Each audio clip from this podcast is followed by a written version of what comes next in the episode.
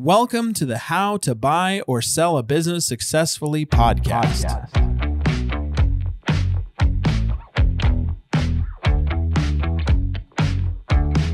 The concepts discussed in this podcast are for informational purposes only.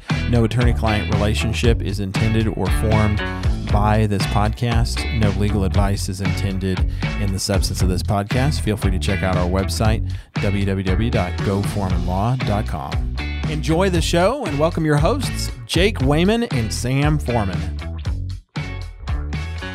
Welcome back to the How to Buy or Sell a Business Successfully podcast. We are on episode 12 out of an initial series of 12 episodes, providing an overview of how deals work and covering a lot of hopefully very helpful key concepts. We just talked about whether a stock sale is a good structure for your deal, and previously we talked about an asset deal in episode 10. And today we're going to talk about whether a merger is a good structure for your deal. Uh, Jacob Wayman is my co-host here. Yeah, thanks. Thanks, Sam. My wife and I were the owners of the Orange Theory Fitness Studios here in Wichita. And uh, I don't know. I don't know what fun fact for, for, for me is that today. I'm trying to think of a what's, what, what's one of your favorite local restaurants? I would say there's a lot. There's a lot to choose from, but I'd say probably one of my best spots that I'd like to go to is the Monarch. Monarch's great. Monarch's a good spot, good food, good drinks, you know, good people, all the all the above. Yeah. No, very, very good. Very good. I think one of my, so my name is Sam Foreman. I'm a business attorney here in Wichita. One of my favorite Wichita restaurants is Sabor. They have my favorite salad there. Mm-hmm. It's the Latin Cobb salad. If you haven't tried it, you owe it to yourself to enjoy it. And if you're wondering, the reason I like it is definitely very much because it has fried cheese and lettuce on well, it. so what are those? Is the fried plantains that they have there? Oh yeah, those, those are, really so good. good. Yeah, yeah. Yeah, and also they have really really good coconut shrimp. So I'm getting hungry. I think we're going to pause this and head down to Sabor. by the way, we're not being paid by Sabor, but Sabor, if you're listening and you want to sponsor our podcast, I would love to receive payment in kind. That's that's probably where I go. For those who are wondering, we have this Lego structure here that I have built painstakingly with my own my own bare hands, and it is the Batmobile from the most recent Batman movie um, starring Robert Pattinson, who is most famous for being hashtag Team Edward, I think, for anyone who remembers back to the Twilight Saga. I've never watched it, as far as you know. But this is just a reminder to always be yourself, unless you can be Batman. And then follow Robert Pattinson's yeah. lead and be Batman. Be Batman. Yeah, always be Batman. So today we want to talk about mergers and whether or not it's a good structure for your deal. So, first off, what is a merger? It's a transaction in which two companies combine into one legal entity, and the surviving entity assumes the rights and obligations of the other entity. There's quite a few different kinds and structures. We're going to try to keep it fairly simple, but there's a lot of variety in here. There's a lot of ways that you can address some of the general concerns that come along with a merger just by modifying the, the transaction structure. So let's let's talk about just some of the key considerations. And one of the most important is to understand the taxation, the tax structure of it. We can get into more detail on this on another on another episode, but uh, some mergers are taxed as asset deals and some are taxed as stock deals. And so yeah. Well, I was going to ask the, the question of like how, how how do we come to the conclusion of what is how would it be taxed? Yeah. Is there is there a way to, to to understand that and like delineate like hey this will be taxed as an asset deal? Yeah, yeah. No, that's a, that's a great question, and that's something where you really need to rely on your team to mm-hmm. understand the tax yep. structure of it. There's direct mergers, there's indirect mergers, there's forward mergers, there's reverse triangular mergers. There's just all different varieties. the upside down merger.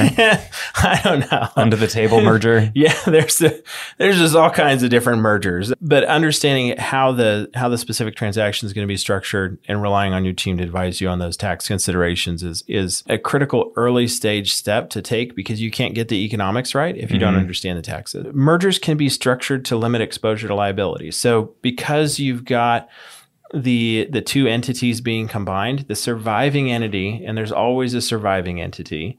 You don't form a new company in the sense of having something new that that then has to start from scratch. You've got one entity that's being pushed into the other entity and so it now has all the assets and all the liabilities of the other entity. And so there's ways to protect the kind of the buying company, if you will, assuming that there's one entity that's effectively buying out the other, but using a merger as a structure for it. if the right merger structure is used, and that it will often involve like dropping down a new subsidiary that then merges into that tar- or the target company merges into. And that can help shield that buyer entity, if you will, from some of those, some of those liabilities. Cause otherwise, if you're just taking two operating businesses and you're combining them into one, you know, then all of the existing value of that, you know, buyer entity is going to be exposed to the liabilities and the risks of that seller entity. And so that structure of having a subsidiary involved can be really helpful mm-hmm. to help shield from some of those liabilities. They can be structured to help limit the need for third party consents. Again, the devil's going to be in the details here. And state law is a critical component of it, as well as the actual language of the contracts. As we've talked about before, you know, third party consents are just such a big part of the work and part of the, the legal I's to dot and T's to cross on deal structures but some mergers can be structured in a way to where it doesn't trigger a need to go get a consent in some situations but you really got to pay attention to how is it being structured what states laws apply and does that state treat it as something that requires you know or that's that's considered an assignment and needs you know needs a consent based on the contractual language. So and then here's another another thing that's really important. You know understanding that dissenting stockholders in the transaction could be entitled to appraisal rights and have to be paid fair market value for their ownership there's sometimes there's a state there are state laws involved that will protect minority owners from being forced to go along with a deal that they don't yeah, that they don't approve of and could entitle them to certain appraisal rights. And so that's something just to really be tracking with. So, a lot of the other considerations that you should evaluate as you're looking at whether or not a merger is a good structure for your deal or not are very similar to, you know, what we've talked about already in an asset deal and a stock deal. You really want to understand the tax considerations, you want to understand the motivations of the other party, you want to understand how it works for them, and you want to understand, you know, how is the value getting transferred and what is the work from like a third party consent standpoint, et cetera, that needs to happen and so on and so forth. So let's talk about some some practical considerations. And this is I'm going to sound like a broken record, and it's probably because I am a little bit. But you know, some of the biggest things to think about in in determining whether or not a merger even makes sense should start with a co- good conversation with your team. Mm-hmm. Yeah, really get them involved early. Talk to them about you know what your priorities are. Make sure that you've taken time to understand what the other priorities, other parties' priorities are, and really get them engaged in that process. So. Yeah, I mean, I think with with a merger is you know there's I think in that process there's a lot more parties at play because you know you have two organizations more or less coming together, mm-hmm. and you know there's going to be some concerns on both sides, some excitements, and you know you, it needs to you need to make sure there's there's reasons for a merger. I mean, you know, right. it's there. You may have a common um, industry you're in. You may have a mm-hmm. common customer that you're working with, and you know you coming together is going to just help you grow even further and you know go to the next level. So I think it's you know I think mergers can be complex, but they may be the the best the best deal structure for for you as you're moving forward with your organization. Right. Right.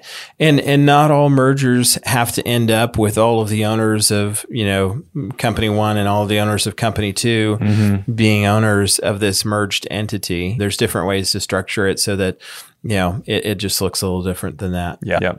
So there so there can be a lot of flexibility, but again, you know, what's going to be the the really good structure for your deal is going to depend on on what your priorities are, what the other party's priorities are and how you how you put it all together. Mm-hmm. Um, so I think I think that's that's kind of a wrap on on our discussion regarding mergers. What's what's kind of one of your your top thoughts for folks to take away from today?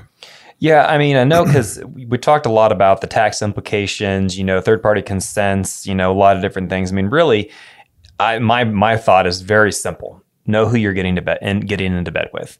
Yeah, I mean, like when you're doing a merger, I mean, there's a lot of parties are going to be involved, and it's understanding who are like you should take the same amount of of time and intention mm-hmm. and due diligence that you would in a stock and an, and an asset deal that you would in a merger too. Mm-hmm. Just because two organizations think to be great together doesn't make make that the best move that you need to do. So I mean, you need to fully know and do the due diligence in this process when going into a merger up, merger setup for a, for a yeah. deal. A- absolutely. And I mean, to further the relational aspect, mm-hmm. I think my thought would be really, really plan far enough in advance to have those quality conversations to make sure that you know, if there's an integration of culture, mm-hmm. for example, that that really makes sense. That you've got a good yep. enough relational footing with the folks that are going to still be around for it to really work yeah. the way it needs to. Well, I think in every deal, I mean, it goes. It, yes, the numbers are the numbers, and you're able, like you said on another episode, you can circle the numbers. Like you mm-hmm. can get around, but there's a lot of things that are not the numbers, like culture, like mm-hmm. people, like processes, yeah. everything that goes into play in these